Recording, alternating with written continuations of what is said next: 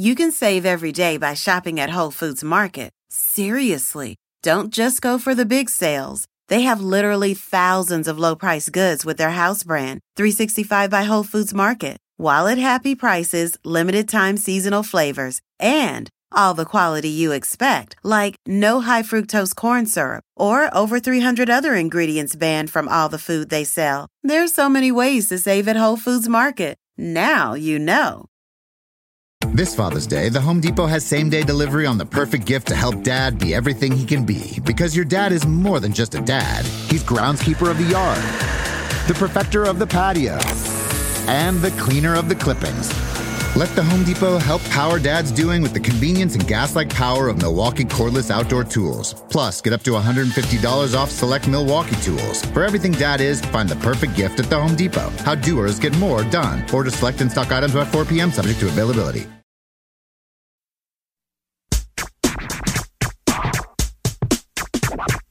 Grammar Girl here. In today's episode, we're going to look at, examine, and explore redundancies, tautologies, and other superfluous excesses.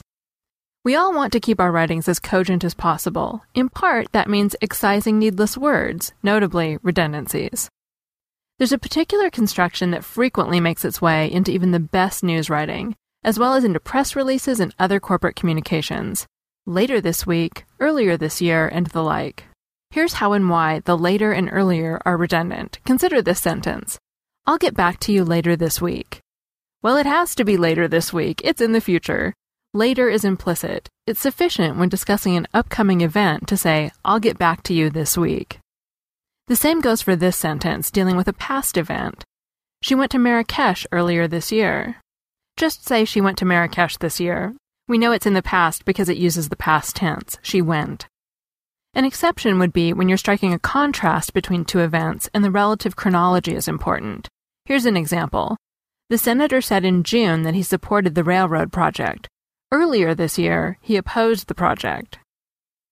A similar redundancy can be found in this sentence Let me know what your future plans are. If you're talking about plans that one has now, they're almost invariably plans for the future.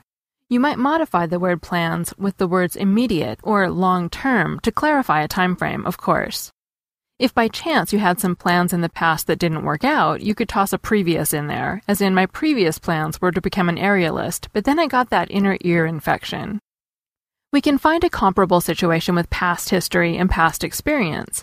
Again, when taken in the opposite direction, time wise, a modifier would be helpful. We here at Granite Airlines hope your future experience with us will be far more enjoyable, and we do hope that nasty stain comes out of your suit. Similarly, one need not prepare ahead of time. To prepare is sufficient.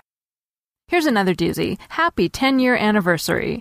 The Random House and American Heritage dictionaries trace the origin of anniversary to words roughly meaning the turning of the year. The root annus means year, so it's fine to simply go with happy 10th anniversary. We get the opposite problem, of course, when people insist on marking their six week anniversary, which doesn't really make sense, even if it is kind of sweet for a new couple. Ah, just don't use it in your writing. Some verbal excesses aren't necessarily redundant, they're just cumbersome. One such phrase to excise from your writing is in the process of, as in, my kids are in the process of driving me crazy. Delete it and you have my kids are driving me crazy, which is more direct. Anytime you see in the process of, take it out and check to see whether any meaning is lost, you'll save your fingertips thousands of superfluous keystrokes over a few decades. Notice we didn't say a period of a few decades. That a period of would be unnecessary. Recently, a writer extended us an invitation to a party. Well, it seems invite just wasn't enough. That must have been some party. Probably it was a 10th anniversary party. And as long as we're discussing invitations, watch out for please RSVP. RSVP stands for, of course, Respondez s'il vous plaît. Forgive me if I said that wrong. But that means respond please. So please RSVP would mean please respond please. If you're begging, that's fine, but really it's better to preserve your dignity. Another quick way to trim a couple of words at a time from your writing and your speech is to keep an eye on the weather the whether or not, that is. I can't decide whether or not to bring my umbrella. Lose the or not in that instance, and you're fine. Just don't lose your umbrella. The quick and dirty tip is overarching, yet fairly simple. Think about what every word means. Don't toss in a phrase just because you hear it a lot or see it a lot. Common usage all too frequently is incorrect usage.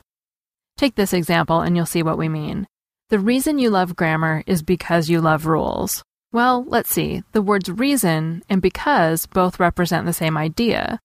The sentence would be just as clear if you leave either of them out. It could read, The reason you love grammar is that you love rules. Or you love grammar because you love rules. Think about what every word means and take out the ones that are redundant. It's easy and it works. Let's close with one final familiar term reiterate. Let me reiterate, one might say, usually for emphasis. According to many dictionaries, to iterate is to say or do something again or repeatedly, so reiterate would mean re repeat your words or actions. Reiterate, of course, has become the more common term. The savvy writer, though, knows that iterate works just as well, and that knowledge can be useful. For a headline writer, for example, any tactic for trimming characters helps in a tight count.